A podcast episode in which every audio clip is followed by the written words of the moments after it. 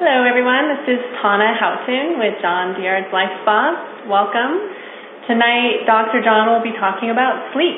Um, most of us, many Americans, have a hard time falling asleep and staying asleep, and he's going to go through all of the underlying root causes. Um, many of us think it's because we actually have too much energy, why we have a hard time falling asleep.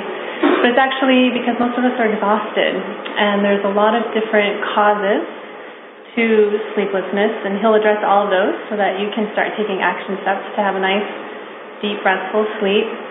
And we're actually having our first snow of the winter started today, so we're all feeling cozy. Um, so hopefully that'll bring some of that coziness over to you. And I just uh, want to go over some talking points with you all. Uh, one is if you want to watch online, just go to our website, lifespa.com, and there's an article right there at the very top called Episode 14 Dreaming of a Good Night's Sleep. And if you click on that, that'll take you to the viewing page for this. And at the bottom, you'll see a little gray box, and you can type in your questions there. And Dr. John will see those live during the call.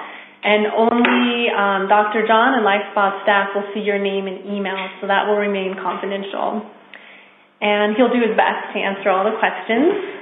And please um, don't make them too super personal because he can't do consultations during these live calls, um, but he's here to help everyone as much as possible. And if you want to ask questions verbally, you can dial in on your phone, and you'll just dial 425 440 5100. That's 425 440 5100, and then you'll enter the PIN number, which is 124337 pound. That's 124337 pound. And if you uh, want to ask Dr. John a question verbally, he will at different points in the call say, okay, now I'm taking live questions, and you can hit star two on your phone and we actually see a list of everybody, um, but we don't actually often see your exact name and location. We see the name that your phone is listed under and the location that it's listed under. So just make a mental right now. It may not be your name and your current location. And he will call on you based on that. And let's see, there's no preference on Dr. John's side if you ask questions verbally or type them and submit them to us. He will answer um, all of them as many as he can. And the recording will be available tomorrow. And also, just wanted to remind everyone that um, this is a really special opportunity. He's going to give us a lot of knowledge during the next hour.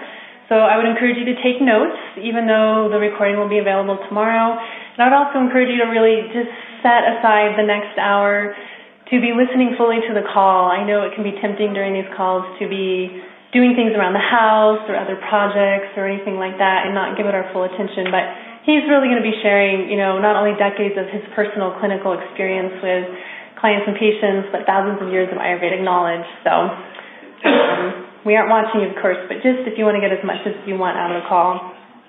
And we have more webinars coming up. On December 8th is Stop Cravings Before They Start. So this is another good one and on January 12th, uh, Freedom from Fatigue. And you can sign up for these webinars on our website. Um, just go to the Learn tab, and then under the events column, it'll say podcasts. And of course, we also announce it in our newsletter. So that is everything for now. And uh, Dr. John will be with us in just one moment. Thank you very much.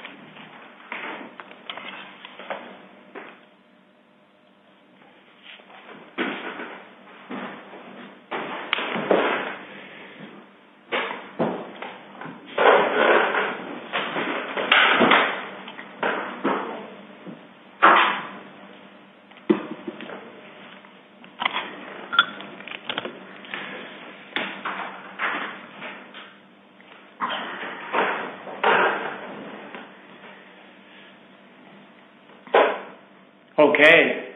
Hi, everyone. Welcome to this teleseminar webinar on um, how to sleep and what are some of our concerns around sleep. you know, sleep is, an, is a, a major issue. We've got some statistics here. 50 to 70 million Americans, 30% of Americans have sleep disorders. Um, in one poll, 38%, only 38% of Americans actually had uh, eight hours of sleep. That was in 2001 and 2009. That number went down to 28%. Um, in one major study, we've written about this, you probably know about this, is that we need about seven to eight hours of sleep. If you get less than seven towards six or more, it's not actually good. If you actually get less than seven to eight hours sleep, it actually um, um, actually increases the risk of mortality from all causes we know that uh, that not sleeping is one of the, major stressors in our life. And here's the catch 22, right? The more you don't sleep, the more stressed you get, and the more stressed you get, you all know this, right? The less we sleep. so it's important for us to try to figure out how to deal with the stress. And as we're going to get into here, there's four major things that I'm going to try to cover tonight that are that are causative factors to not sleeping well. One of them is um, exhaustion. Next one is stress. We're going to talk about that. Blood sugar issues and gene noise, genetic noise. We're going to talk about how that blocks our ability to connect with our own circadian rhythm. So there's a lot to talk about. The first one, exhaustion. People don't realize that our brain actually uses more energy. It's busier. It's actually doing more work while we're sleeping than when we're awake. So from that perspective, we need energy to support that. We also need energy to sedate ourselves and go to sleep and stay asleep. So the, underlying factor with sleep issues is we're exhausted. And we have a culture of exhaustion. We push too hard, we work really hard, we crash and burn, we stimulate ourselves to get enough energy to get through the day. All these play an important cumulative role in our inability to sleep well, our inability to reconnect with those those uh, those natural rhythms. The, our genes literally cannot hear the circadian rhythms in nature. Ayurveda, the whole system of Ayurveda is sort of this bridge between you know, our cells, our genetic ability to hear the rhythms of nature, our microbial uh, ability to hear the natural cycles of nature, and the natural cycles of nature, the circadian rhythms. So our, our genes are designed to listen and connect up with those rhythms. But stress and exhaustion and blood sugar issues are the three major things that get in our way, that block our ability to hear that. So that's what I want to talk about is how to sort of unravel some of those blocks that are keeping us from connecting up with those rhythms. I think all of us know, at least if you don't know, um, uh, it's well documented that we are all designed to sleep during the day, during the night, and be awake uh, during the day. In a, a, couple of new studies that came out recently uh, in the British uh, Medical Journal, show that they measured shift workers, people who actually did a lot of shift work, which means working at night and then um, you know being up during the day um, or, or trying to sleep during the day and working at night. And they found some interesting things that that when people and they measured it, it's like 3,200 people, half the group were shift workers and half the group wasn't shift working and they measured their, their uh, they measured them five and ten years out if they were doing shift work for that long, and they found that the people who were doing shift work for a long period of time had significant reduction in mental cognitive function and significant decrease in productivity that affects safety. They actually made cases direct links towards uh, major accidents like um, the Valdez oil spill, Chernobyl and uh, Three Mile Island. All those accidents were done at night with with shift workers who were exhausted, and they they they they link uh, at least a part of those accidents to shift work lack of productivity. Uh, in one study, in that same study, they found that there were, according to the uh, Federal Motor Safety Carrier Administration, there are 750 deaths and 20,000 accidents a year due to overtired uh, vehicle drivers. And they found that when people actually are doing shift work for 10 years, that these problems take five years. Once that they stop uh, doing shift work, it takes five years for their nervous systems to recover. And that's sort of, you know, you know, one of the studies that kind of led a lot of credibility to this whole idea that we're supposed to be asleep during the night and up during the day. And when you go against the grain of that, even if we feel that we're in a rhythm and we adapt to it, it's um, it's there, there's a subtle inability for us to link up to our natural rhythms, which support health. In that study, they found that, which I thought was interesting too, I forgot to mention, where they found that, that people who were shift workers who lost that connection to, for their cells, they hear the circadian rhythms, for the genes, they hear the circadian rhythms, they had significantly more health and social problems, ulcers, cardiovascular disorders, twice the risk of breast cancer, metabolic syndrome, which is like a big blood sugar thing, and reproductive difficulties all linked to shift work. Uh, not to mention the safety issues that cause some pretty global disasters. So, point being, we got to sleep at night and, and be up during the and be up during the day. Now, there are many factors to uh, to that we have to talk about with regard to the exhaustion and things that we can do when we're exhausted. We need energy to sedate ourselves. So right off the bat, there's things we can do to reboot our energy reserves, pay off some of the debt.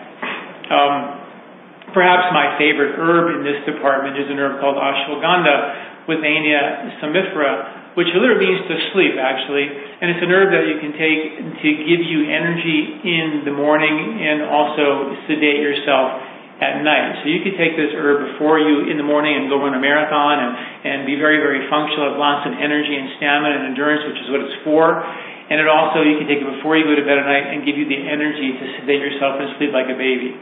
In our world, that we have a very stressful world, we have um, things that are called adaptogens. Adaptogens are herbs that help us adapt to stress. And they're not abundant in nature what is abundant in nature are stimulants. So when we're exhausted and run down, our brain pulls down the menu and says, how do I get out of this hole to get more energy? And I usually it's some list of stimulants to give me the energy that I need to go to sleep, the energy I need to make it through the day. And these issues, uh, these create issues with regard to our inability to have um, to the energy we need to maintain normal function without the stimulant. We borrow from Peter to pay Paul. We go further and further into debt, and we have to keep shoveling ourselves out. So we have a culture of caffeine stimulation, of energy drinks, uh, uh are stimulants that we see all the time. Uh, even activities being overstimulated by exercise or by work or by shopping or by TV or by video games or by you sort of name it, we have a culture of significant and severe overstimulation, which uh, I think is not so good for us. And it creates a level of deep, deep exhaustion. So we need herbs that are what are considered adaptogenic, herbs that help the body adapt to stress. And those are the ones that you can always tell because if you take it before you go to bed, eh, you're wired for sound. You want to take an herb that allows you to sleep, but not a sedative because a sedative is sedating an already exhausted system.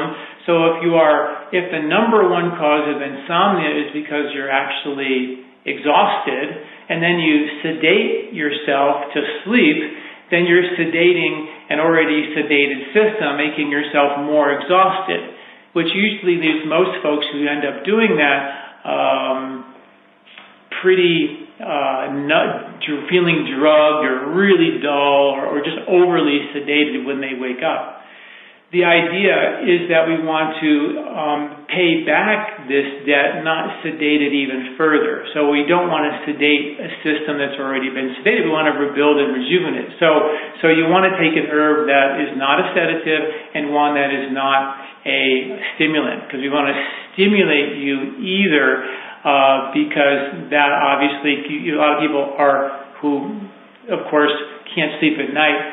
They wake up in the morning exhausted because they couldn't sleep, and then they want a stimulant to get through the day. And I totally get that we sort of need to probably do some of that just to be functional in the world. But I want to lay out, you know, sort of how this is becomes a very difficult problem to unravel because we're damned if we do and damned if we don't. And if we could actually, you know, do something along the lines of deep, deep rejuvenation, and there's a handful of them. Ashwagandha may be the best adaptogen. It gives you energy in the morning, and it can help you sleep at night. An herb called Brahmi, Gotu another herb that can give you energy in the morning and help you sleep at night. Another herb called Shankhpushpi, uh, a great herb that uh, that gives you the energy in the morning and helps you sleep at night. Uh, another herb called Tulsi, uh, another herb that can give you energy in the morning and help you sleep at night. Uh, passion flower and skullcap, these are all herbs that are, again, adaptogenic. Things like ginseng and ginkgo, which we think are, are actually stimulants in disguise, and I'm, I'm not a big fan of them because they just give you the sense that you're feeling better, but you're actually borrowing more money going further and further into debt. So we don't want to do that. Now there are there are two types of insomnia that most people have. One is uh, the inability to get to sleep, and then the second one is the inability to stay asleep. The inability to get to sleep is oftentimes what we call a pitta based insomnia. People who have pitta body types tend to be more vulnerable to this. Pitta is fire, competitive, driven, uh, pitta body types are the ones that um, uh, right around 9:30 at night they start getting a second wind, and they're boom, they're up till two o'clock, changing the world on the internet, watching movies, having midnight snacks. That's you know who you are. That's the pitta you know type of insomnia. You can't get to sleep very very well. The pitta time of night is between 10 o'clock at night and 2 o'clock in the morning. This is when the liver becomes more active to produce uh, enzymes that help detoxify the body, like glutathione peroxidase and superoxide dismutase, really powerful enzymes in your liver that activate and are produced in a bigger way between 10 o'clock and 2, which is very interesting. So basically what happens is the liver around 10 o'clock at night it's sort of like the janitor comes in, he wants to wash the floors and clean the windows and prepare the office for the next day or prepare your body for the next day. Okay?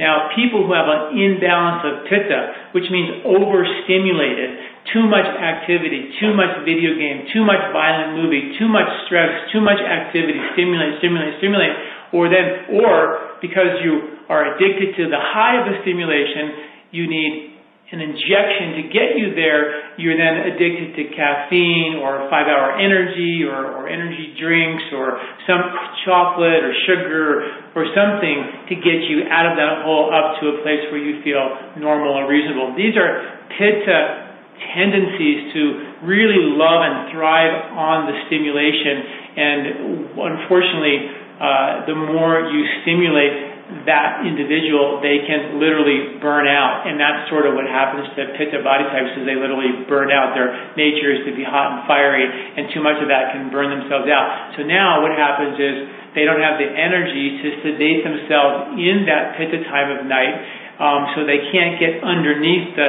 janitors washing and cleaning and making noise. We can't get the nervous system to sedate and get underneath that, so we stay sort of wired for sound. We take that, that pitta ride into the wee hours of the night, changing the world on the internet. Um, a lot of folks think that I'm just a night person, and that is just not reality. There is no such thing as night people. There are pitta people who who get easily stimulated into the wee hours of the night between 10 o'clock and 2, and they and they feel great at that time.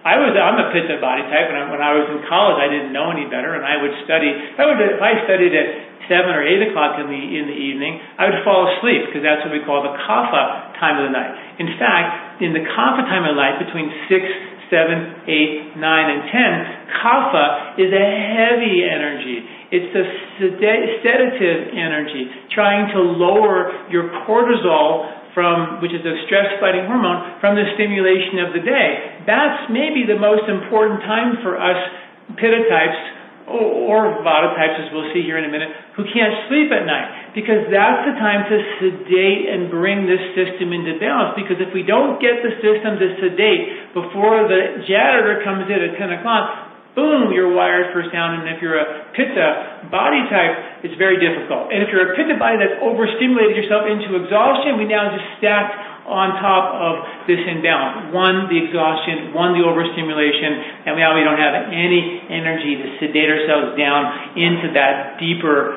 uh, sleep that we desperately need. Uh, hopefully, I'm making some sense.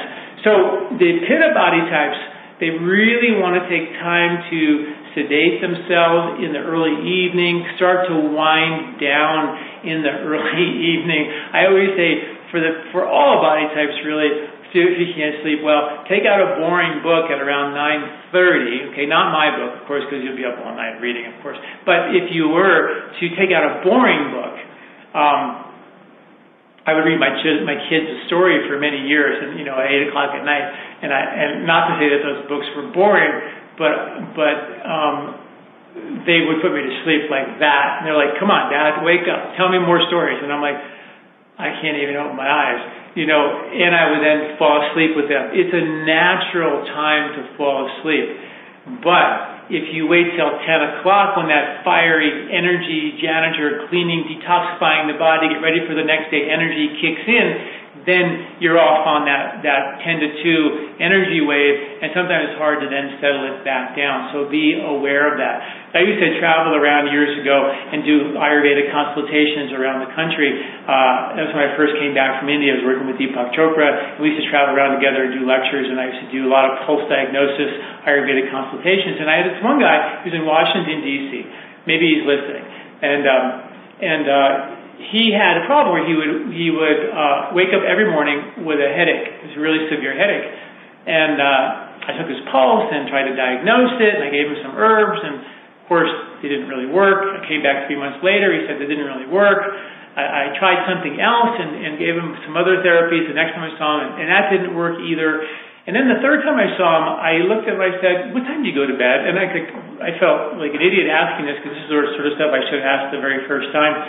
And um, he said, I go to bed around 2 or 3 in the, in the morning, in, in, in night. And I said, what time do you wake up? He goes, around 10 or 11. And I said, wow.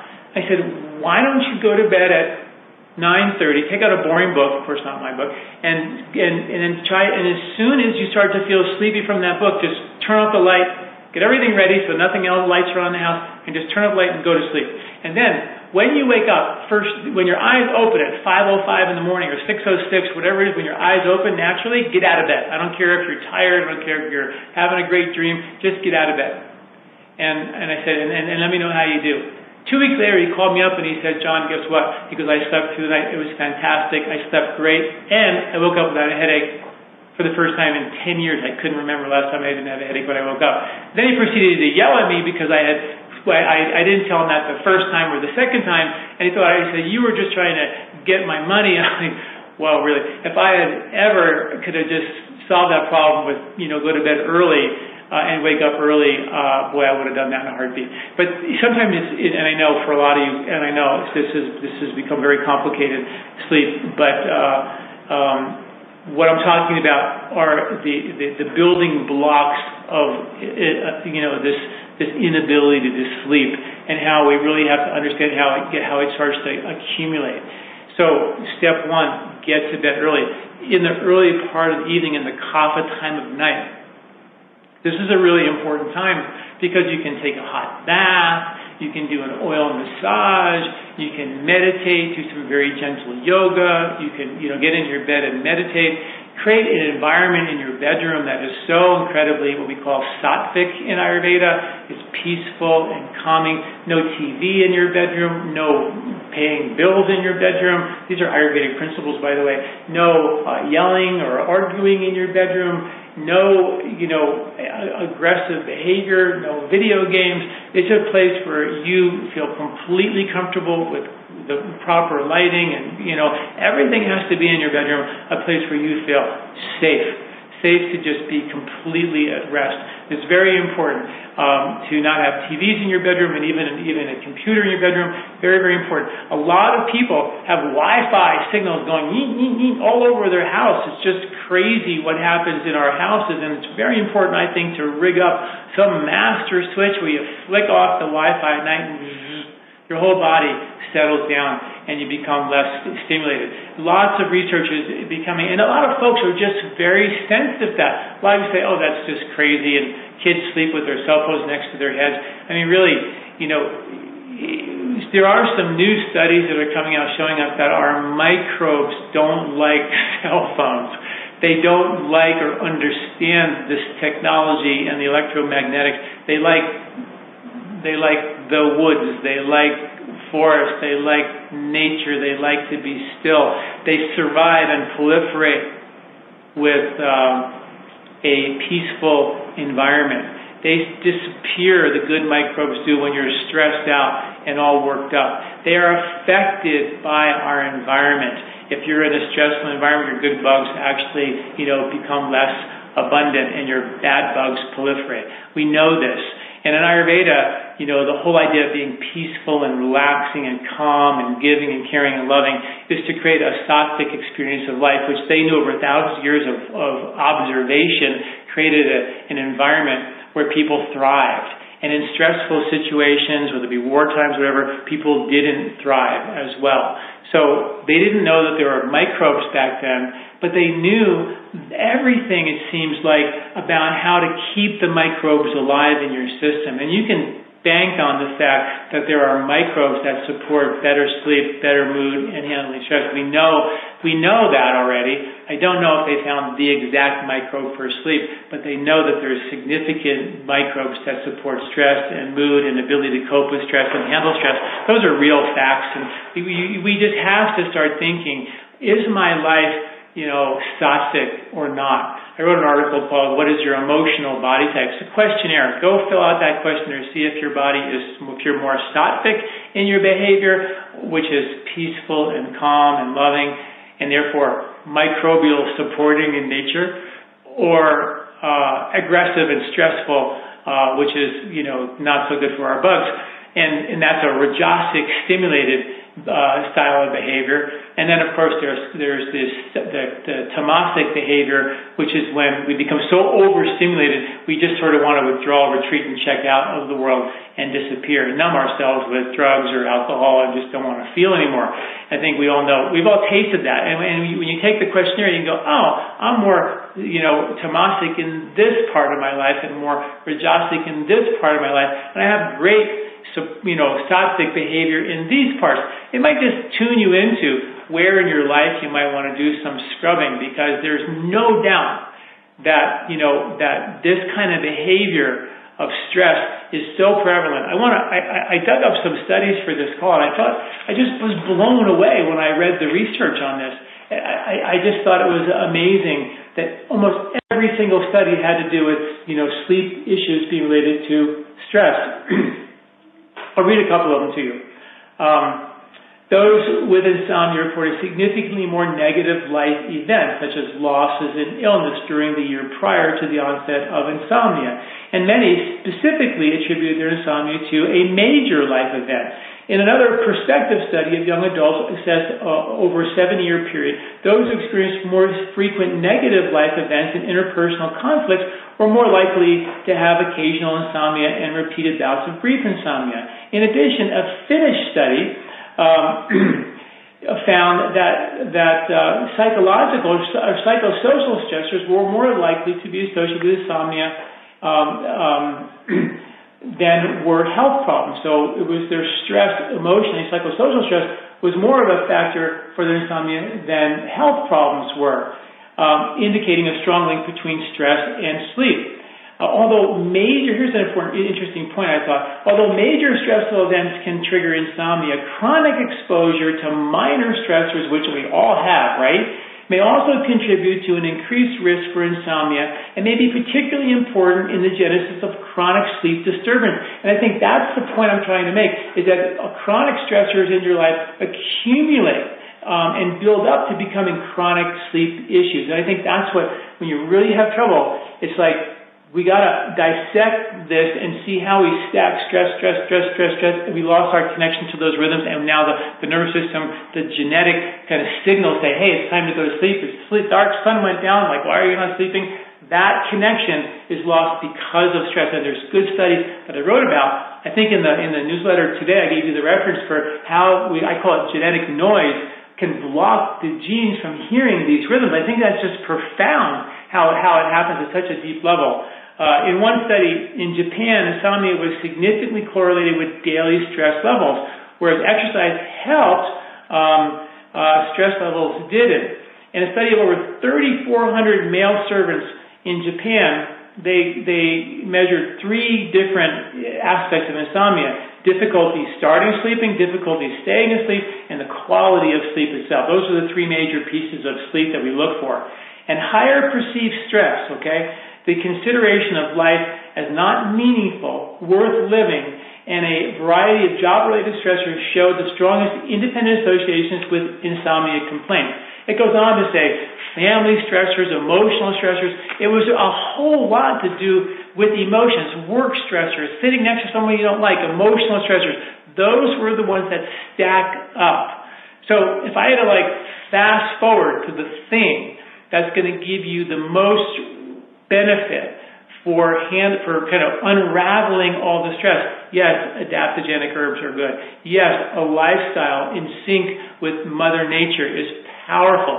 If you don't know what that is, I, we have a whole course called the 28 Day Ayurvedic Challenge where every day for 28 days, and you can take it every other day, whatever you want, but there's 28 videos, 28 PDFs, 28 exercises, homework plans for you to employ a new Ayurvedic lifestyle program into your life so you can actually begin to live and experience Ayurveda, what it is to live a sattvic lifestyle. It's profound. And now we have great studies to show that it has a powerful effect on our microbiology. Very, very important. Yoga has been, and meditation has been shown, has been shown to decrease anxiety and depression and support sleep. Powerful, powerful tools that we all should understand. And they're also yeah, I know, I know that we can't go stressed out all day long and then come home to a yoga class and expect it to solve our problems, but we have to look at sort of the bigger picture and see how we can build a new platform, a foundation of, of stability and nervous system strength and resiliency and silence in the midst of the activity. I call it that, I always call that the hurricane effect. So you can be living in a very busy world around you, but inside you're calm, meaning that your nervous system is not overstimulated, which means that your rhythms on the inside are connected to the rhythms on the outside, that your genes can literally hear and connect with these cycles of nature. It sounds crazy, I know, but that's where science is going.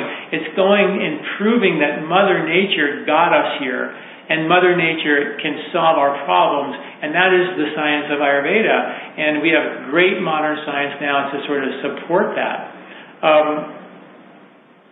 meditation, a powerful tool to still the mind and teach the nervous system how to be calm. I have to say, though, that most meditation techniques don't take us far enough meditation is a great tool of awareness. It makes you more self-aware. So you can become, you know, and, and, the, and the benefits of just meditating and doing nothing else, but closing your eyes and stilling your mind with a good meditation practice are phenomenal. I can't even emphasize that enough. Uh, we have measurements of longevity. They can measure your telomeres, the little little parts of your chromosomes, and they found that when you meditate, that they increase the, the rebuilding of your telomeres, of your chromosomal caps, uh, as a measure of longevity by 43% in one study and 30% in another study. Powerful benefits for longevity. But what I have found, and when I read the Vedic text, Ayurveda, yoga, breathing, every, all these are tools for awareness so you become aware of what your crazy mind has conjured up in the name of protective patterns of behavior. And those protective patterns stress you out. And we process that stress through our gut.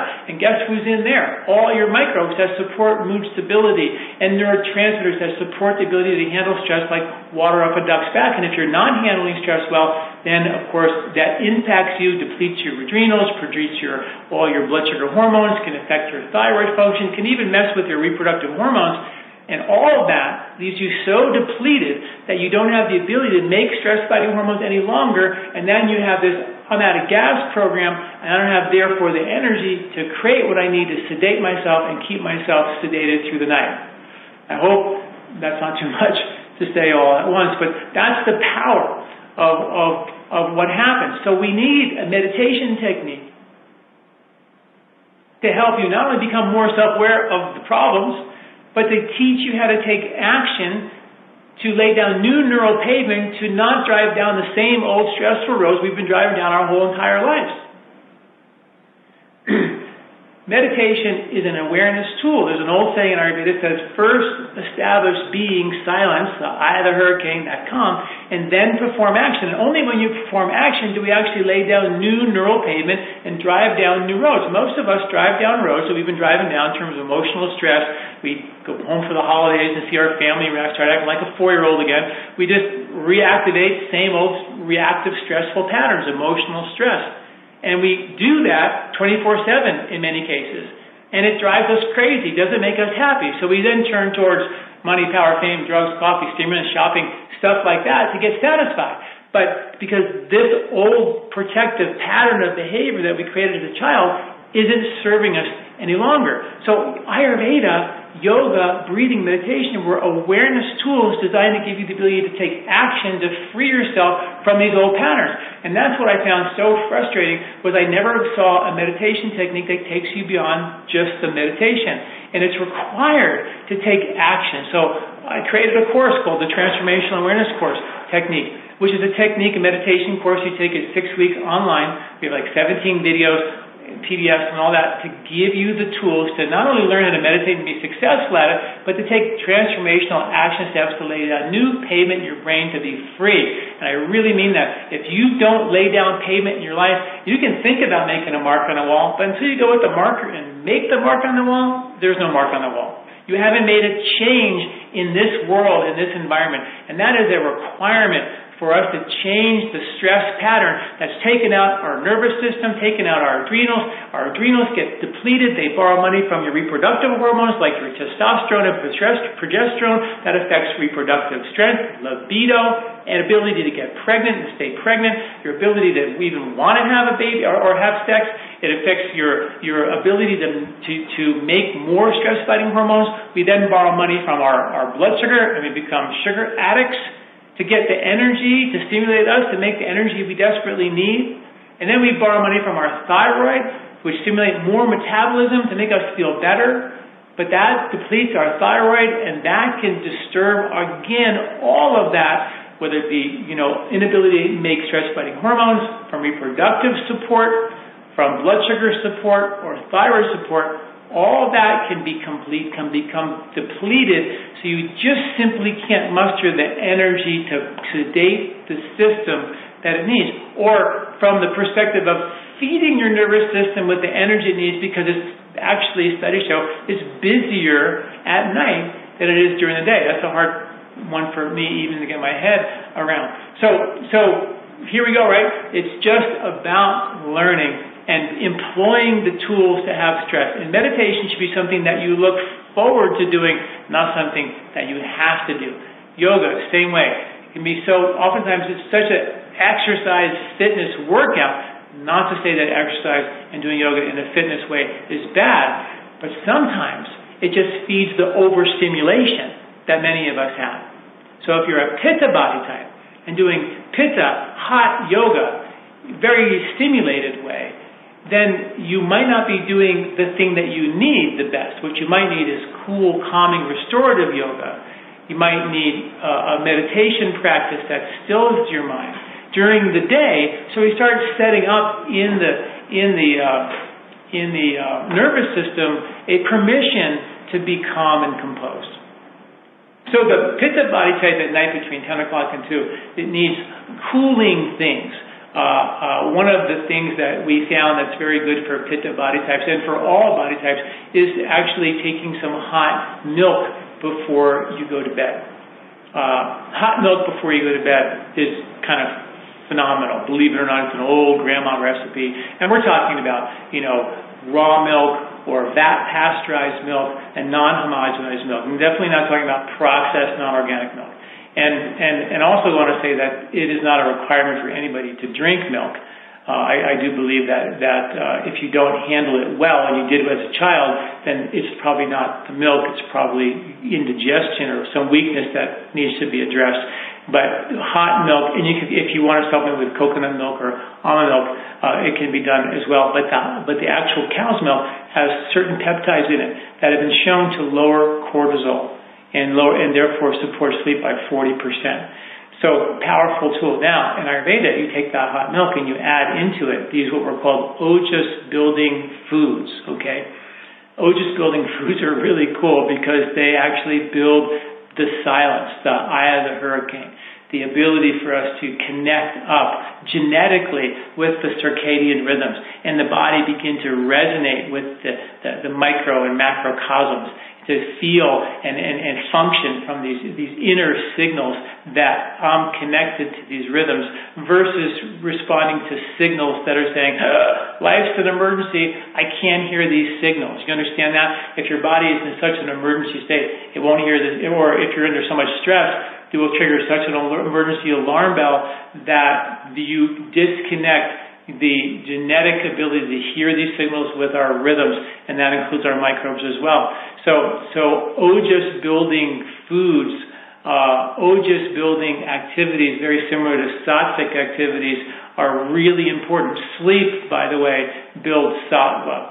Um, hot milk with a little bit of crushed almond and ginger and ghee and raw honey and coconut and saffron, all these cooked into a, a formula and then drink that before before you go to bed is phenomenal. I, I wrote an article about that with that recipe once, and it's in my archives. As you guys know, we have like 400 free videos and articles that you can read about this. It's a whole section on insomnia, and um, I thought it was pretty cool, so I wrote this article about this old recipe based on the science about the milk proteins, right? And I put this article out, and then um, one of my Indian distributors, uh, herbal distributors or, suppliers, herbal suppliers called me up and said, my grandmother used to make that milk for me. Thank you for reminding me. And he made it. Send me some canisters. He sent me some canisters of that formula uh, with all the dates. Oh, dates are another one. Dates and and almonds and coconut and saffron, put into a formula.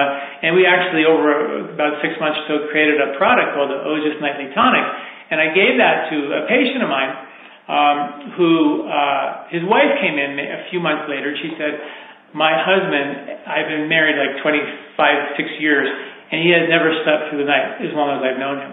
He drank the hot milk with the Ojas herbs, the Ojas nightly tonic, and he slept for the first time than I've, than I've ever, I've first ever. I've never seen him sleep, sleep, sleep that way, sleep that well, or sleep through the night. And he was a very, very brilliant guy, just you know, absolutely brilliant man, and he just couldn't turn it off. You know, very pitta, very driven, and he just couldn't turn it off. So that's, you know, some of the things we want to do for the pitta body types are cool them down and not let them get overstimulated.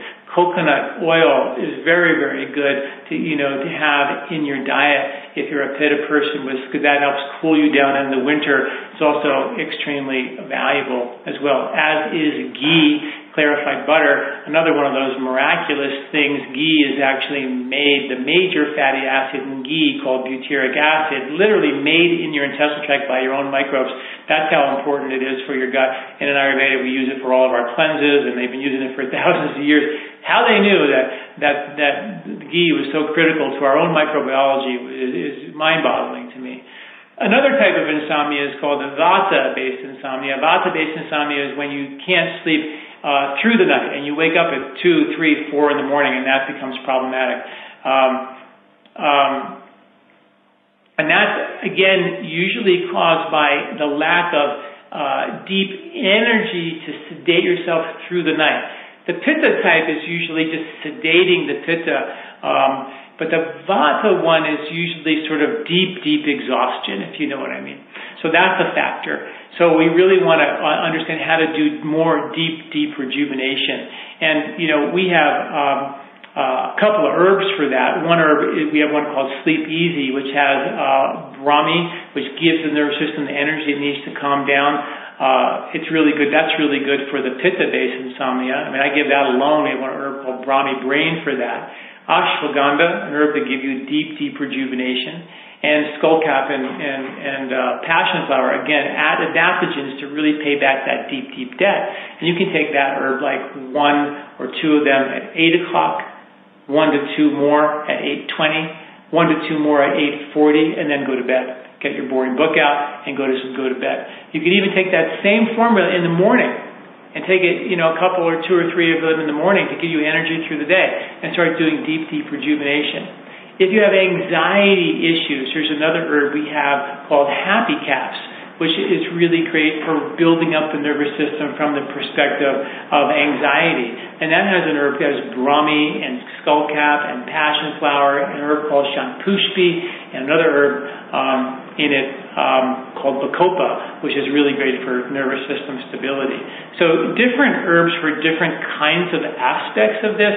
Brahmi for the pitta base, ashwagandha or um, ashwagandha alone, or sleep easy, or happy caps, or uh, for the deeper vata based insomnia, the Ojas Nightly Tonic for any of them, all very, very valuable, valuable tools uh, the yoga, the breathing, the meditation. We actually have some of the meditations for uh, the one minute meditations on my website, which is the first meditation we teach in our course uh, that's, that, that is available for you free.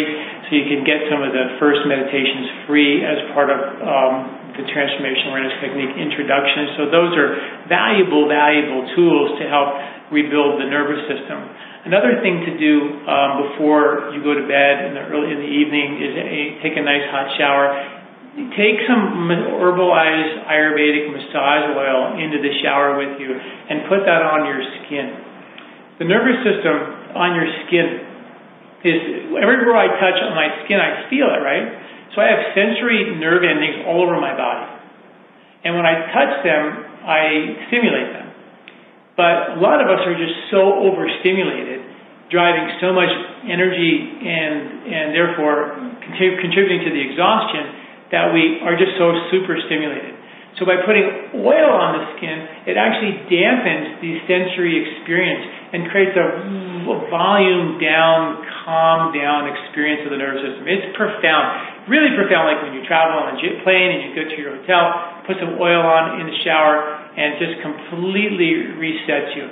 So you can do this in the shower, so you don't use very, very much oil. You don't make your towels all oily. Take a little bit of the oil all over your body, your head. Try to get a lot on your head or your forehead or your face, and the bottoms of your feet are the areas where you want to focus. Put a lot of oil on. If you can't, you know, uh, not you don't need a lot is my point when you're in the shower, but you get some on so you have the oil on. Pat yourself dry. Put some socks on your feet so the oil doesn't, you know, you want to put a little extra on there, and then maybe even a little extra on your head, and put some, and then put a cap on. Sounds crazy, you know, you know, but uh, and then you go to bed, um, you know, shortly thereafter with a hot cup of milk with dates and uh, coconut and ghee and raw honey and almonds and saffron. Powerful, powerful tools to help give you the energy to begin to start to calm yourself down. Uh, powerful, powerful tool. So um, um, I think we're doing good. A couple of other things I want to share with you um, is, uh,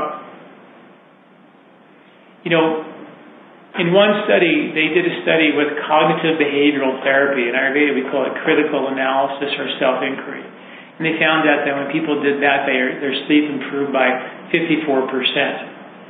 Relaxation techniques increased sleep by 16%, and the placebo group increased sleep by only 12%. So, again, the importance of us to start to become more self aware with the Ayurvedic basics, yoga, breathing, meditation. You become more self aware and then take action.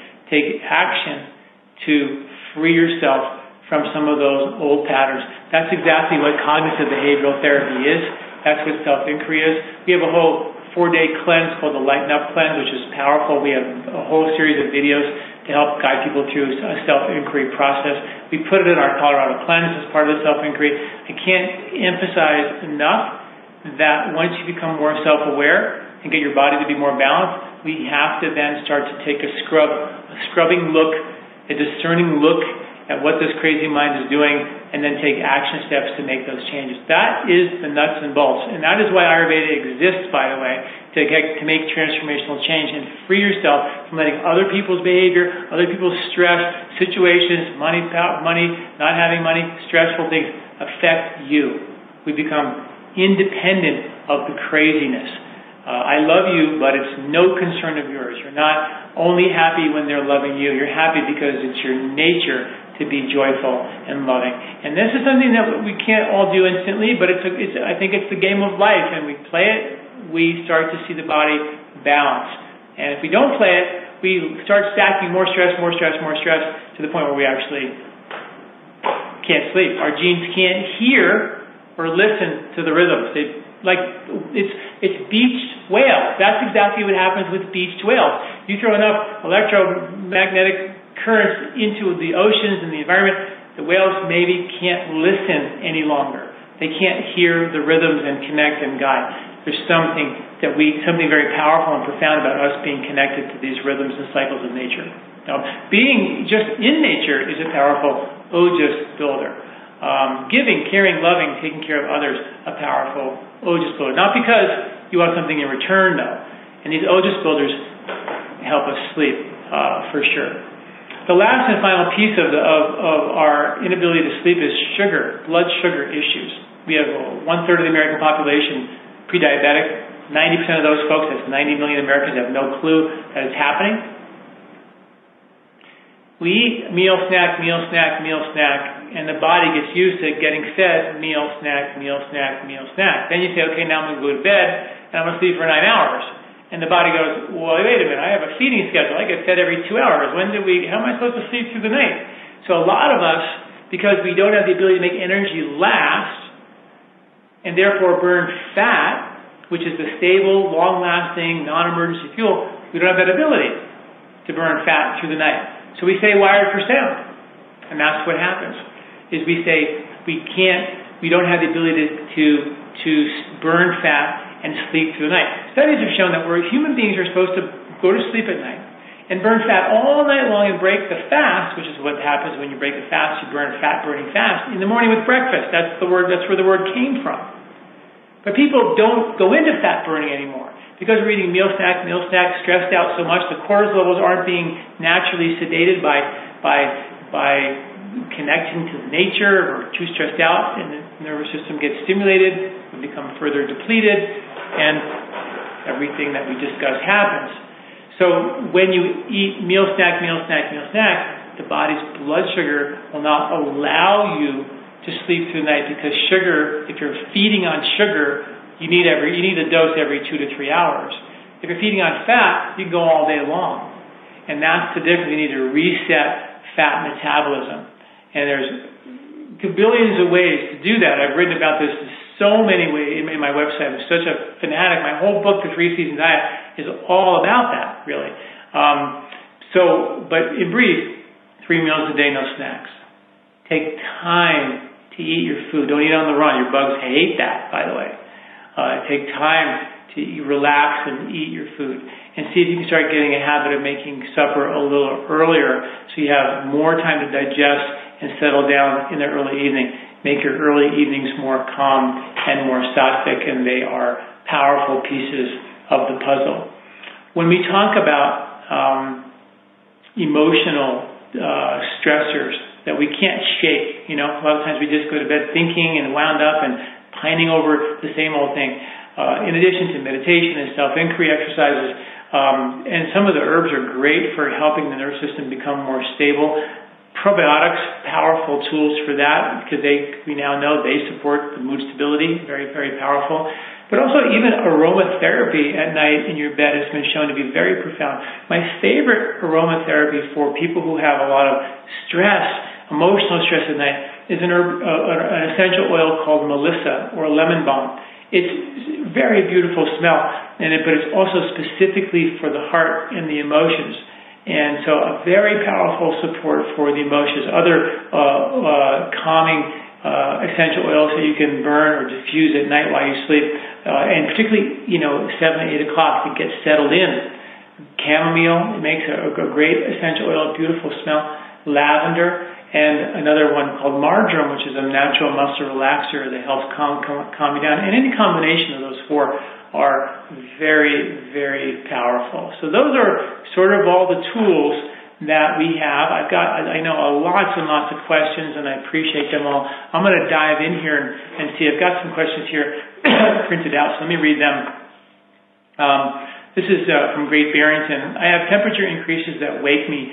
They are different than hot flashes that are uh, now controlled by bioidentical hormones. Adjusted several times. They happen frequently at 7 to 7:30 uh, both AM and PM. I need to sleep until 9 or I'm exhausted all day long. Um, sometimes what happens is during menopause is the, the and this is the question that you would want to, you know, there's an article that I'm going to point you to called the, um, um, what's it called? Uh, it might not be hormonal where we talk about how the lymphatic system drains reproduction, and if you have a congested lymph due to poor digestion or stress, it can, and when you menstruate prior to the actual cycle, it can make your breast swell, swell uh, tender. You can swell, break out. This lymph system can back up and create problems. If that's been an underlying problem, which it is for many women, um, then the toxins when you go through menopause can default back to your liver and can predispose you to a hot flash. Now you might be stable on one level with not the hot flashes, but that pushing of heat sounds to me like the liver is still not quite happy and maybe it's lymphatic issues. So read my articles on lymph, swelling fingers, achiness, breast swelling tenderness when you're menstruating prior to, you know, in the earlier days, and, you know, decongesting your liver um, with herbs like liver repair, uh, making sure you're not constipated, the bile flow, all the bile movers we talk about, beets and apples and artichokes and pomegranates, these say flush that bile and get it to go down to help decongest your liver. Coconut oil being another good one to help cool yourself down as well. But I bet you that if we've dug in here, that it's probably some type of liver congestion that was caused by a long-standing lymphatic congestion that's only now, well, you had the bioidentical hormone, so obviously we needed something, but now we have that that didn't quite fix all of it, is my guess. I pretty much eat, uh, eat I pretty much uh, um, wake, I wake pretty much each night between 2 and 4, and I never feel rested in the morning. And this is the, the deep vata-based insomnia between 2, 3, 4, 5, and 6. That's the vata time of night. Uh, so that's why we call it the vata-based insomnia. Uh, menopause has intensified sleep deprivation. I'm going to point to the exact uh, question I just had. Uh, go to those articles I just mentioned. I have post-viral uh, Ross River fever from Australia, chronic fatigue syndrome for 10 years and diagnosed with mild sleep apnea. What do you recommend for those uh, extreme sleep interrupters? There's another question here about sleep apnea, so let's talk about that right now. I'm very excited to tell you that, you know, the book that I wrote called Body, Mind, and Sport, which is when we introduced nasal breathing exercise based on some research we did in 1993. I'm actually publishing, we did three studies. One of those is actually published now in, has been published in the um, uh, International Journal of Neuroscience. But the other two studies were never released, and I'm releasing those. And I'm also releasing uh, a link to the other study so you can read all the research on nasal breathing. It's profound. Nasal breathing uses your nose to breathe all the way down into the lower lobes of your lungs where the calm nerves are. Powerful tool to tell your nervous system the war is over, that I'm not stressed out, that I have I don't have to pay all my take all my energy to go pay off all this stressful debt. I can rebuild, rejuvenate, and give myself the energy I need to sedate myself. And in addition, nasal breathing, when you become uh, stressed, rib cage gets tighter and tighter. I don't know if you can see me doing this.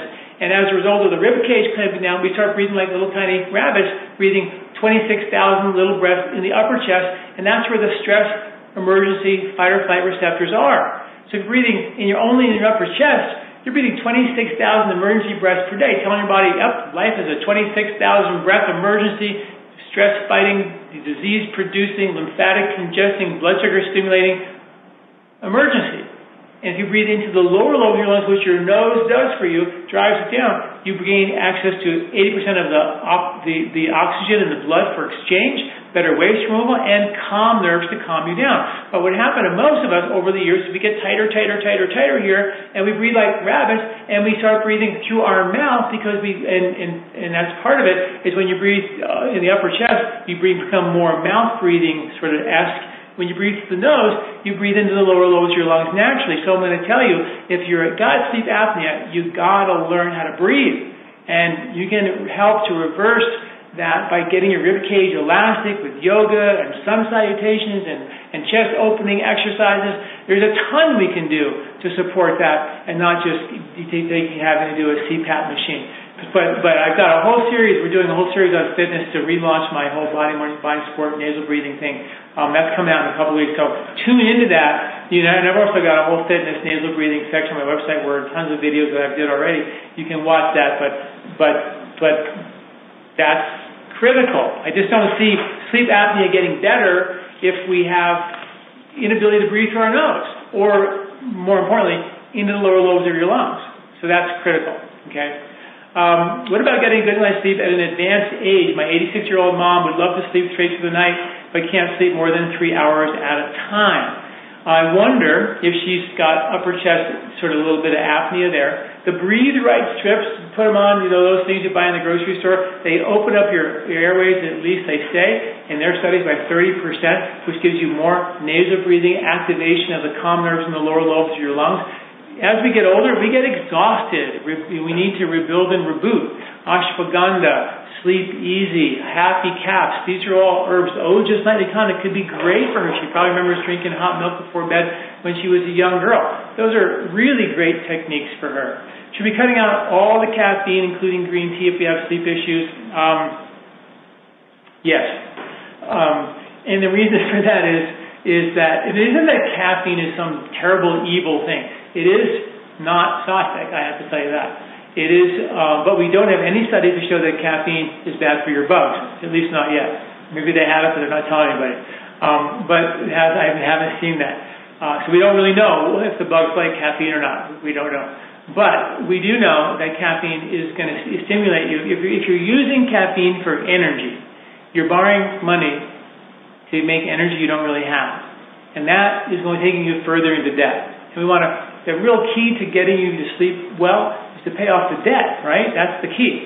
So that's critical. So yeah, I would try to get off of it the best you can. If you have a difficult time, do it as part of one of our cleanses because that's how people do it all the time. Because you're you're in fat burning, which means you're calm. But if you're in sugar burning and you take away your major source of the up, then all you're going to be experiencing is a lot of the down, and that's very depressing, give you headaches and withdrawal symptoms and things like that. But if you do it while you're in a cleanse, when we make you get into fat burning to help reset function, you have a better shot of making it a permanent experience.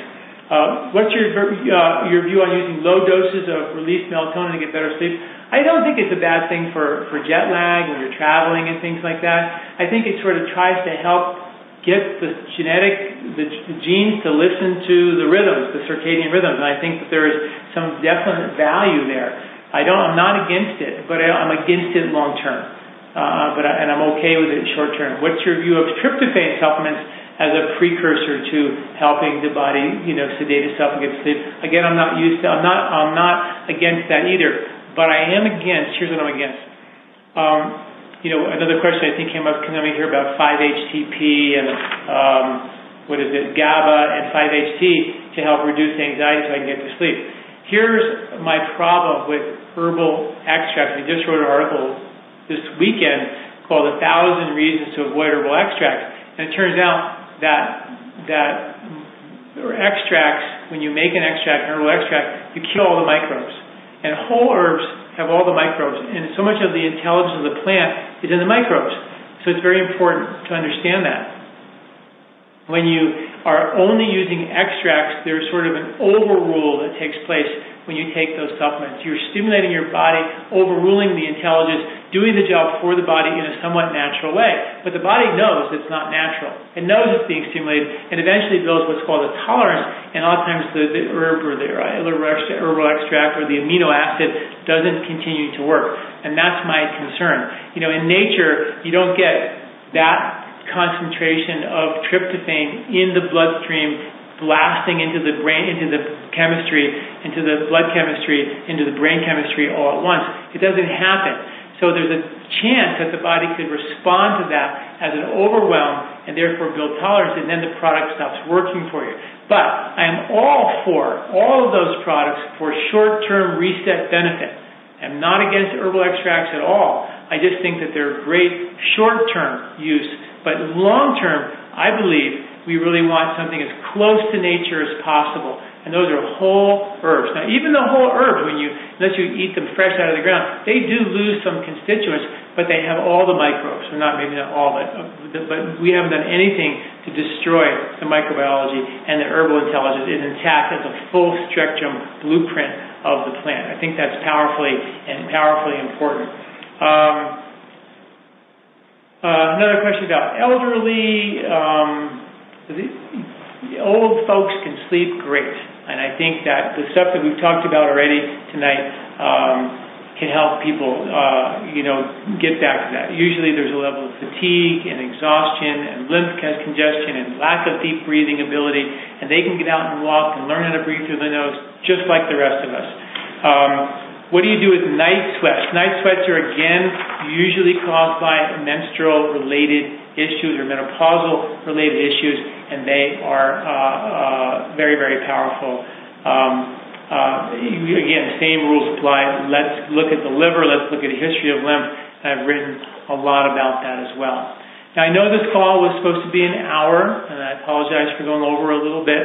Um, I'm going to stay on the call for just a little bit longer and, answer some questions. I'm going to go to the phones and do a little bit more uh, question answering because I know you have a lot of questions here. But if you've got to go, I respect uh, your time and please know that uh, uh, I appreciate you listening. And I'm going to sort of officially end the call now. And if you want to hang on and listen longer to answer, listen to these questions, please absolutely feel free. Uh, if you have a question, push star two on your phone and. Um, yeah, your phone, right? Yeah, on your phone, and uh, and I'll pick up and we'll we'll chat together live.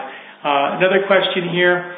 Um, end of the day, frontal sinus headaches, dizzy, nauseous, eye sensitive to light is keeping me awake uh, during this change to cold weather.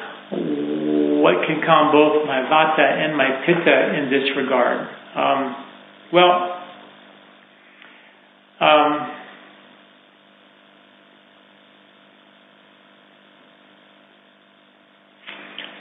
One of the things that jumps makes me think that this is a maybe makes me think about vitamin D is when I listen to this question. Vitamin D is very powerful for connecting us to the rhythms of nature. 87% of people in America are deficient in vitamin D. The sun is crashing in the sky. People's blood vitamin D levels are plummeting as we speak. Make darn sure your numbers are between 50 and 80 nanograms per milliliter. That's the number that you need to get functional hormonal function from your vitamin D. Very, very important. 30 is the normal limit, so you might be 35, your doctor says you're fine. You really need to get that number up a notch or two. Usually people need four to 5,000 international units of vitamin D per day to make that happen. The benefits of sleep and vitamin D are critical. Oh, I mentioned a lot of stuff that'll help Vata and Pitta, but I didn't mention vitamin D, and that's critical. And this is a, this, this question makes me think vitamin D straight up. So get a, you know we have a home uh, vitamin D test. If you don't have a doctor, you don't want to get can't get it tested easily. We have a home test kit. You can get your vitamin D levels checked. Make darn sure that you uh, are your numbers are between uh, 50 and 80 uh, nanograms per milliliter. That is very important in the wintertime. Um, let's see here. Um, I'm struggling. I struggle with waking in the night and being unable to go back to sleep. I read an article about adrenal cocktail being helpful. It's made of uh, orange juice, uh, one half teas, cream of tartar, sea salt. Uh, is ingesting that much cream of tartar okay? Uh, also read that gelatin is very helpful. I haven't, not, I haven't seen any of these. This is interesting. So many, I mean, I don't know. I, I don't think that it's harmful to try these things at all. Um, but I think that be careful when we, when we start talking about adrenal cocktails because a lot of times what we try to do is we just in, drive the adrenals with more energy so they can make more stress fighting hormones so you can be more calm. But again, when you stimulate your adrenals to make energy it doesn't really have, and again at a deeper level you're going further into debt. So be careful of adrenal stimulation. Um, and then I don't think that that's, I mean, I would give that a whirl and see how you do. I don't know what the result would be. I'm curious, you know, if you get, get the, if you have the energy, give me an email and let me know how that works.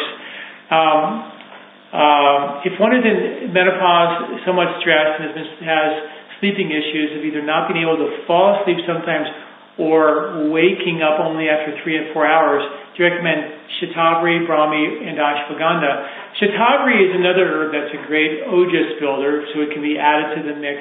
Ashwagandha and Shatavari, by the way, just so you know, are the two major ojas building herbs. So those are the ones, plus the nuts, the, the almonds, and the coconut, and the saffron, and the dates, and the ghee, and the honey, and the milk. Those are all ojas builders. So those are powerful to know about. Um, read the article about the ojas nightly tonic. You'll learn more about all that research. I already take Tulsi, do yoga, meditate, have taken ashwagandha, brahmi, shatavari, but no, don't notice any difference. Um, have maybe uh, maybe I didn't take them long enough. You also tried 5-HTP, GABA, magnolia, magnesium, skullcap, passion tryptophan. Thank you. Um, um, here's the situation where you got to check the basics like vitamin D, make sure that's not a problem in perimenopause, you have issues where the the the the energy Ayurvedically we talk about going down into the pelvis is now actually not going down; it's actually going up. And what can happen is that all the impurities or the, or the hormones are being detoxified through the liver. The liver gets hot and it can bring heat up into the head and the neck and cause hot flashes. So when I see a situation like all this stuff not working, it makes me think that there's maybe a liver issue here, a you know a kind of a menopausal issue that may be a factor, or a underlying emotional stressful issue here as well that might require some self-inquiry or meditation and self-inquiry, like we talk about in the TAT, um, or uh, transformation awareness technique that is uh, but something either is going on in your liver or the vitamin D, a deficiency. Vitamin and B12, by the way, another piece of the puzzle here is a, is a precursor to to um, uh, melatonin, which helps us sleep as well. So that's important to make sure you're not B12 deficient. So that is vitamin D and B12 deficiencies are both deficiencies that affect more than half the world's population, so they're not uncommon. So those are important pieces to look at. Uh, I'm going to go to the phones and see who's on the phone. Um, okay, so in um, Santa Rosa, California, are you there? Hi, Dr. John. Hi. Hi. Um, let's see. I did the Colorado cleanse, and I was upping my amount of water that I was drinking. And I've been finding that I have to get up throughout the night and go to the bathroom like three times a night. So I'm wondering if you can help me out with that one should I stop drinking fluids at a certain time before in the early evening or like Could you say that again? I'm sorry, I was distracted. Could you repeat that? Oh, um, okay. I yeah, my issue is that I'm um having to get up in the middle of the night to go to the bathroom, like pee quite a bit. All right, so, so, so I'm trying to find this phone that's ringing, but I, oh, take it outside. Okay, I'm saying it again. I'm sorry. It's my iPad ringing. My iPad's never rang before in my whole life, so now it's ringing. Who knew? Who knew it could ring? Um, I didn't know it could ring. All right, say it again, please. I'm sorry. It's okay. Um, I did the Colorado cleanse, and I was doing lots of hydration um, and upping my hydration therapy.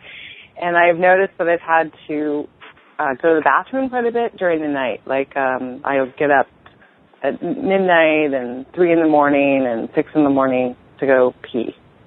So should I stop drinking fluids earlier in the evening, or is there a cutoff time where I shouldn't drink anything? Yeah, I mean, I think so. I mean, obviously, if it's waking up at night, it's important. Now, there is there is um, a concept that says that if you actually you know, drink a lot of water, the bladder gets used to expanding and contracting and expanding and contracting, and that's valuable so you don't end up with a very kind of um, kind of reactive bladder where you, where you have to go all the time. You know what I mean?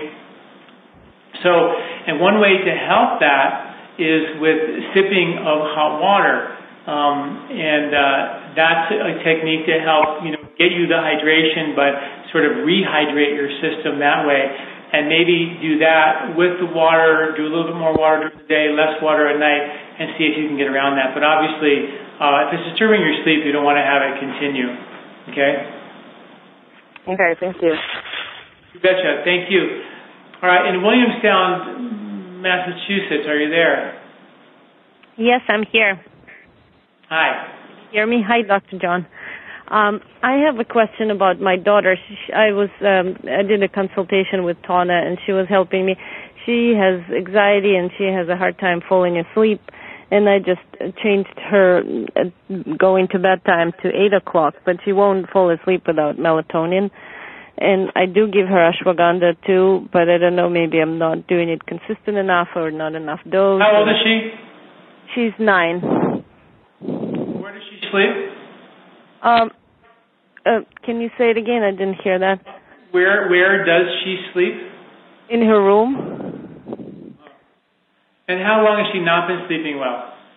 Oh, she most of her life. She oh, well, maybe since she was five. She's she has anxiety and she just heard she's complaining that her thoughts that keep her awake and she can't fall asleep.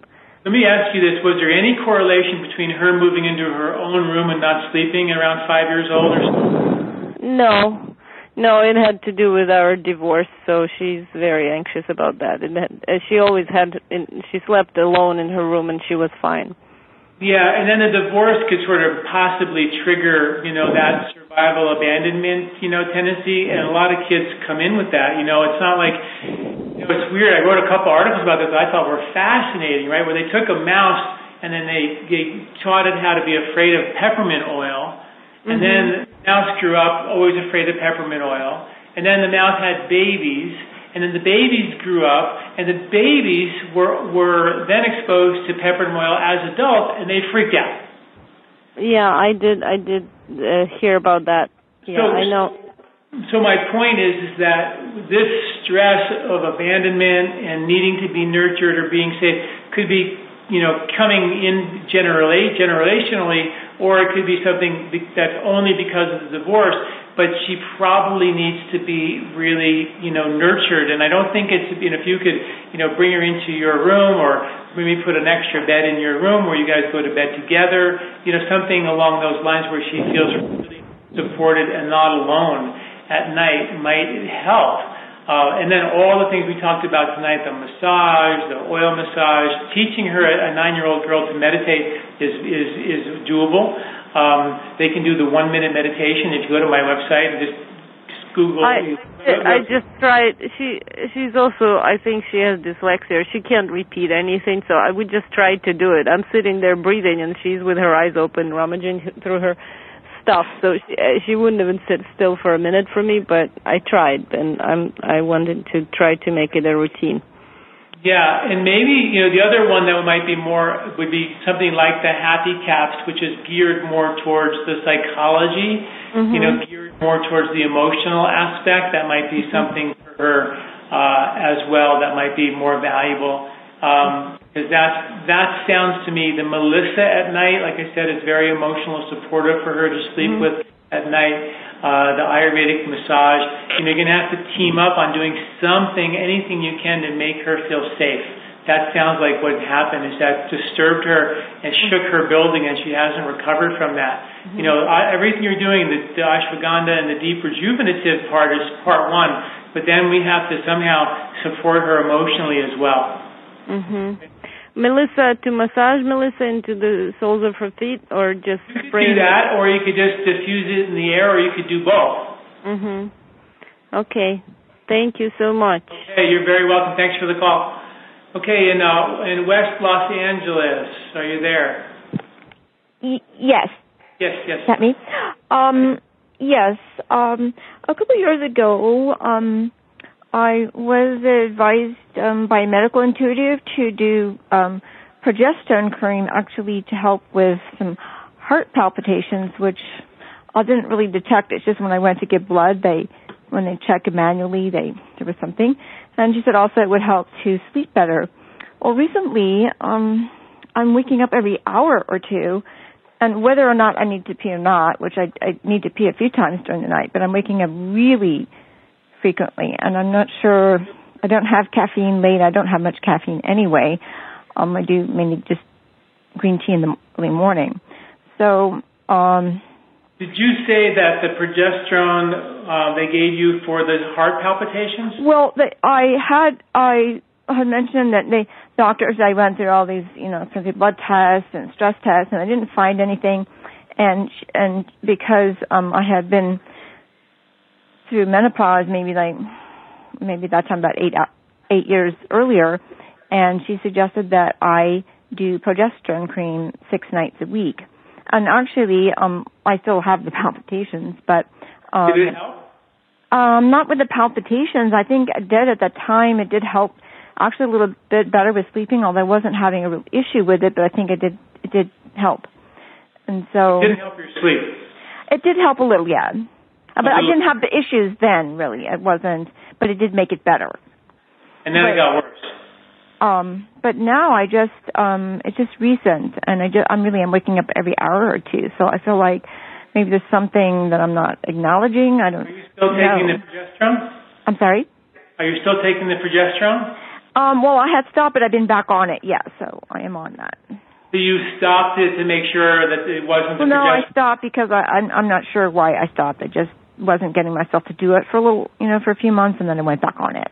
Well, the thing to do is to make sure go off the you know to rule out that the, that the progesterone is not causing you to sleep every, wake up every hour, like going off of it for a couple of weeks and seeing if that makes a difference, because it might be you know overstimulating you in some way because it is a precursor to the to stress fighting hormone, so it will support adrenal function and could be driving the adrenals to a certain extent. So you want to make sure that that's not a factor. Um, but if the progesterone helps you initially, it's going to give the, the adrenals the you know some support, but it could then overstimulate them. So you know a little is good, a lot might not be so good, or you know you might have not needed so much. You might have overshot that runway a little bit. Um, it's hard to say, but I would definitely experiment with not doing the progesterone, and then look at deeper ways of rebuilding and rejuvenating the nervous system and the adrenals, like herbs like ashwagandha, tulsi tea is really good. Um, the Ojas building tonic is really, really good. Um, uh, the, the Sleep Easy, which has the passion flower and the, uh, and the skull cap and the Brahmi and the ashwagandha, those are all deep, deep rejuvenatives that are very, very valuable. Uh, and that's what I would continue to do, but I would rule out whether that progesterone is helping or hurting at this point. Okay? Okay. Now, ashwagandha, I do that in the morning. Should I do that multiple times, or? Well, you can do the ash. You know, you might think about doing the ashwagandha in the morning, maybe breakfast and lunch even, to get deeper rejuvenation, and then do the sleep easy at nighttime, like I said, because sleep easy is is a, a, a little bit more reliable. It has ashwagandha in it, but it has the other herbs in it that are very good for sleep. Okay. So that's something I can order from your website? Yeah, yeah, sure Okay. can. Okay, excellent. All right, and yeah, let me know how that works out. Okay. Yes, thank you very much. Thank you. Okay, in Albuquerque, New Mexico, are you there? Yes, is it here? Uh, is it me? I can hear you. Okay. A couple of things. What do you know about astragalus? And is Astragalus is another good one. It's a warm, heavy, sweet root. It doesn't have the neuro. It has a very good immune booster, and, Okay. and it is an adaptogen, but sort of more geared for immunity. And ashwagandha is an adaptogen geared. It has great immune benefits as well, but it also has the uh, the deep rejuvenative adrenal benefits as well. But I think astragalus is a great addition to the adaptogenic list for sure. Okay, and can- uh, uh, two other questions. What do you think of castor oil packs for the lymph and the liver? I think they've, they've been shown in studies that I've seen a while back that increase lymph- lymphocyte activity. I think it's great. I think that's one of the best uses of castor oil. And then this is a kind of a funny question, but what are the best times for sex? And I'm sure there's sattvic sex and pitta sex and stuff like that, but um, I, I'm curious what uh, how Ayurveda looks at that. Um, well, I think that the, the, the, there's many takes on that, but um, definitely uh, in the in the early part of the evening uh, is the best time for sex. In the in the kapha time of the day, before in the early part of the evening is the best time. That's the kapha time of day, and uh, and then that that's considered one of the best times to have sex. Okay, does that that helps you relax? I'm sure. Yeah, it's good for insomnia, probably. Okay. Okay. Thank you. Thank you very much. Okay, and in Deerfield, Illinois, are you there? Um, yes. Yes, I hear you. Can you hear me? Yes, I sure can. Um, I wanted to go back to sleep apnea. You mentioned it Okay, a yeah. little bit. It was a little bit muffled, um, and I, I have it, and I also don't sleep long. I just got on a CPAP, um, but I, I would love to get off the CPAP. I don't particularly like it. It helps a, it helps me a little teeny bit, and my numbers are a little better, but it doesn't make me feel rested in the morning. And I only sleep on it five to six hours. And before I had it, I only slept four to five hours. So I, I need to sleep longer. And I Yeah. need, and I need to get and I need to heal my sleep apnea and start sleeping like a natural person. Yeah, no, I I hear you, and and, and I I can't say that this is a a hundred percent cure for this by any means, but what I said was that I don't really think that we're going to get much traction with sleep apnea unless we learn how to breathe into the lower lobes of the lungs and develop what's called full respiratory capacity. And the nasal breathing is a powerful tool to breathe 26 times, thousand times a day into those lower lobes of your lungs if we learn how to breathe. And that's with nasal breathing exercise, nasal breathing walking, the Breathe Right strips. Uh, there's a whole bunch of articles and a whole bunch of new ones coming uh, on nasal breathing in the next week or two, uh, all about that, that are, I think, really exciting about all the research that's been done on it. Uh, but very powerful, and I think that's going to be an important piece of the puzzle to open up your rib cage. The sun salutation exercise, rib opening exercises like lying over like a styrofoam roller with your, underneath your back and arching your back and getting that rib cage open and elastic, in my opinion, and then learning how to nasal breathe is a powerful piece of that puzzle. There's other factors that will come into play, stress and different you know issues you know, a lot of which we're talking about, you know, this comes when you force yourself to breathe up, that's an emergency response to life. And that means that there's stress involved. Again, as we read all those studies, it's always about stress. And then, so we want to think about how do we rebuild from that stress, pay back the debt from that stress with either OJAS builders or uh, adaptogenic herbal support and a sattvic lifestyle. All that comes into play. Um, so what what would be good? So go on your website and start learning about nasal breathing. That's right. There's a whole section on the there's a, bunch of videos and articles on nasal breathing uh, in the fitness nasal breathing section. So go there for sure. Okay, I mean I know you're right because my oxygen levels 25% of the time are below 90. Oh yeah, well then there you go, right there, and that will change with people. That's why that's what nasal breathing is about: is to gain access to where all the blood is Yeah. and where all the oxygen is. And I'm very overweight as well, and it's hard to lose weight when you're this tired. But you know, some there has to be an inter a path in somewhere so that I But can. you can go anyway. for a walk and breathe through your nose, and you can, you know, there's you can start you just baby steps. You know what I mean? Yeah. You know, and and uh, you know, and if you need help hold your hand, uh, we do consultations. I can do it, or Tana can do it. We can hold your hand and guide you through this process. But but but you know, there's a lot of potential gain to be had, I believe. Okay. Thank you so much. You're very welcome. Uh, hang in there, all right? Yep. No, I'm going to do this. Thanks. Okay. Good deal. Talk to you soon. All right, I'm going to go back to the uh, questions here a little bit here. Good, got, got that one done. Is adrenal fatigue, excuse me, and early menopause, um, around 45, reason for waking numerous times through the night?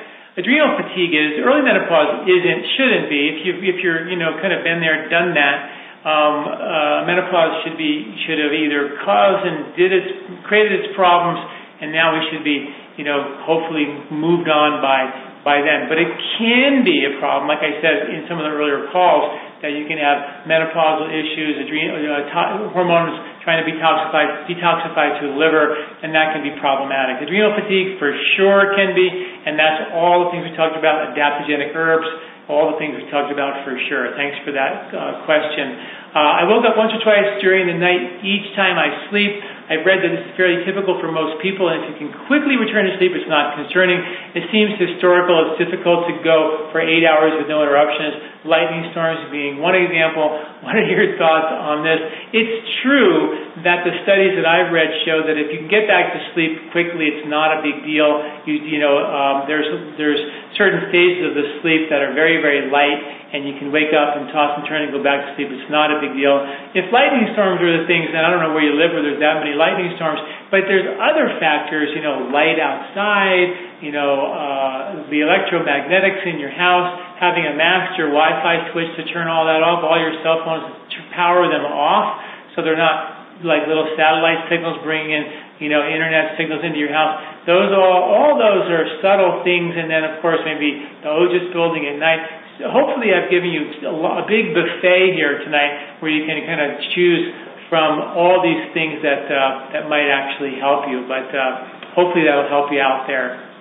Um, what do you do when you wake up at uh, 3 or 4 a.m. and can't get fully back to sleep? Again, that is a vata-based insomnia, and we talked about all the strategies there. I'm not going to go back over that, but uh, again, that's all the vata-based insomnia things we talked about doing. Um, I'm a lifelong side sleeper. Now I get pressure, pain under my arms, which wakes me up uh, every couple of hours. I find it hard to sleep on my back with an Ayurvedic solution.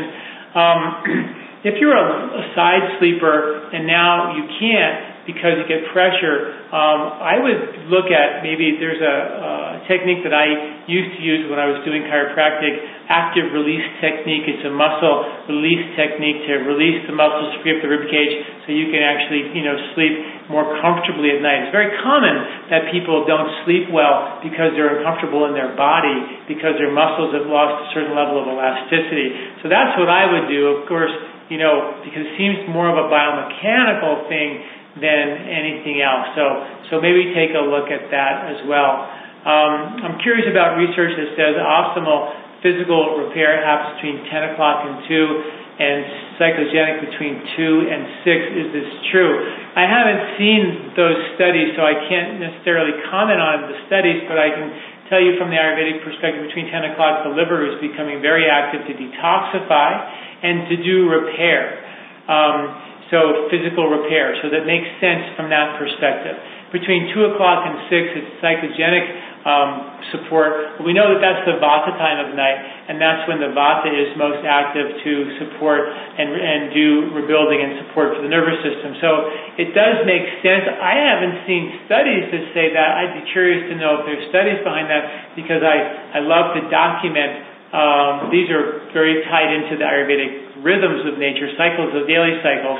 And if there are studies, I'd love to see them because um, that's what we do, right? Always trying to prove ancient wisdom with modern science studies. I love that. So if you have them, send them to me. Thank you. Um, if you took just one of the products, which one would you suggest? Well, if you have pitta-based insomnia, can't get to sleep, take Brahmi Brain before you go to bed. If you have vata-based insomnia and therefore wake up in the wee hours of the night, two, three, four, five, or six, uh, uh, not six, but you know three or four ish, then take the sleep easy. Uh, that's that general rule that we go by initially, and then of course there's additional factors that we sometimes have to tweak, but that's the where we that's where I start. Um, I have been diagnosed with severe sleep apnea, overweight. I'm finding sleep the sleep tap machine very very difficult. Again, I, I, I, just answered that question the last phone call I did. Please you know, let's, you know, create a team of people to get off these CPAP machines and get nasal breathing, get walking. I'm going to put a lot of energy into helping people learn how to nasal breathe again. Um, really kind of somehow, I don't know why, but remotivated to release all the original research we did way back when about nasal breathing. It's profound. What happened was I actually stumbled upon the old study about a month ago and I got so excited. I forgot about half the stuff that we did and it just blew my mind. It was 23 years ago and I was like, I'm reading a lot of this new information about exercise and zone and, and brain waves and I'm going, we did this 23 years ago, and it was better what we did and more profound we did, we did when we did nasal breathing research. So I'm really excited about letting everybody know how profound it is when you learn how to be a good nasal breather. Um, thank you for that. Uh, what is the most effective dose of ashwagandha for calming the central nervous system? Um, you know, 500 milligrams in the morning with breakfast, um, 500 with lunch, and 500 with supper. Okay, so always using the whole herb is my preference. Um, is there a connection between digestion and sleep? You're darn right it is, because digestion means blood sugar and blood sugar means sleep. We talked about blood sugar, how important it is. So if you don't digest well, you know, certain things, you probably aren't delivering stable blood sugar either, and that means fats to stabilize your mood, and sugars that we become dependent on to go up and down, and that creates that, that dependency on being fed more frequently. So there's a huge connection between sleep and digestion. Um, hopefully, I went over that sufficiently. Um, thank you for that. Um, uh, why do people grind their teeth while sleeping? How can you stop that? Okay, um, stress is probably the best answer for that. The muscles in your neck, if they're not being supported properly, and luckily I have a lot of neck problems, that clamp down on your neck and it causes tension in your cranial bones and your cranial bones become very tight, and they're supposed to breathe and move. And then the only movable bone in your head is your jaw, and your jaw starts to take up the, the tension from the neck to the cranial bones, which stop moving and breathing, and they start to move here, and it creates the jaw to be the only one that we can sort of unravel some of that tension. There's a little, and I should do a video on this because I'm not going to necessarily do it here, but there's a video, um, I should do it but it's a technique where inside your mouth, up and through here, right between your cheek and gum, there's a muscle called the pterygoid muscle. And you get your finger up in there and you massage that muscle and you release your pterygoids. And very often it relaxes all the stress and people stop grinding their teeth. Really super easy technique. I promise you I'll do a, a teeth grinding article and video for that. It's pretty cool. Okay. Thank you. Um, daughter has a new baby, has how do new moms feel more refreshed? The Ojas nightly tonic, my wife after six kids, she lived on that stuff. That is an Ayurvedic recipe. In addition to for helping people sleep, it's the number one Ayurvedic food for mom, new, newborn moms because it's super easy to digest. They want to rebuild their ojas. It's a powerful, powerful tool for them to rebuild. Ashwagandha and Shatavari, ojas building herbs to rebuild. Shatavari means woman with a hundred husbands. It rebuilds reproductive strength. Ashwagandha rebuilds stamina, reserve, endurance, and adrenal support. So those two, ashwagandha, shatavari, and the ojas nightly tonic. Got to do that if you just had a baby. And then reboot digestion on top of that, either with warm digest or gentle digest, depending on how sensitive your digestion is. Those are the basics for moms who just had a baby. Um, how quickly does ashwagandha start working? You know, ashwagandha um, can work very quickly, or depending how deeply how deeply in debt you are and how how much reserve we lack. So those are important factors. So it's hard to really say. Good question though. Uh, when I was younger, I slept very soundly. I'm now 59 years old. Have great difficulty staying asleep. When I wake, my mind rolls through everything I can possibly think of. Uh, do you think this is age related? I'm not gonna I'm not gonna do the age related thing anymore for you guys because there is no excuse for anything that I'm gonna blame on age ever. Okay, we should be vital as we age, not get old, can't sleep, can't think.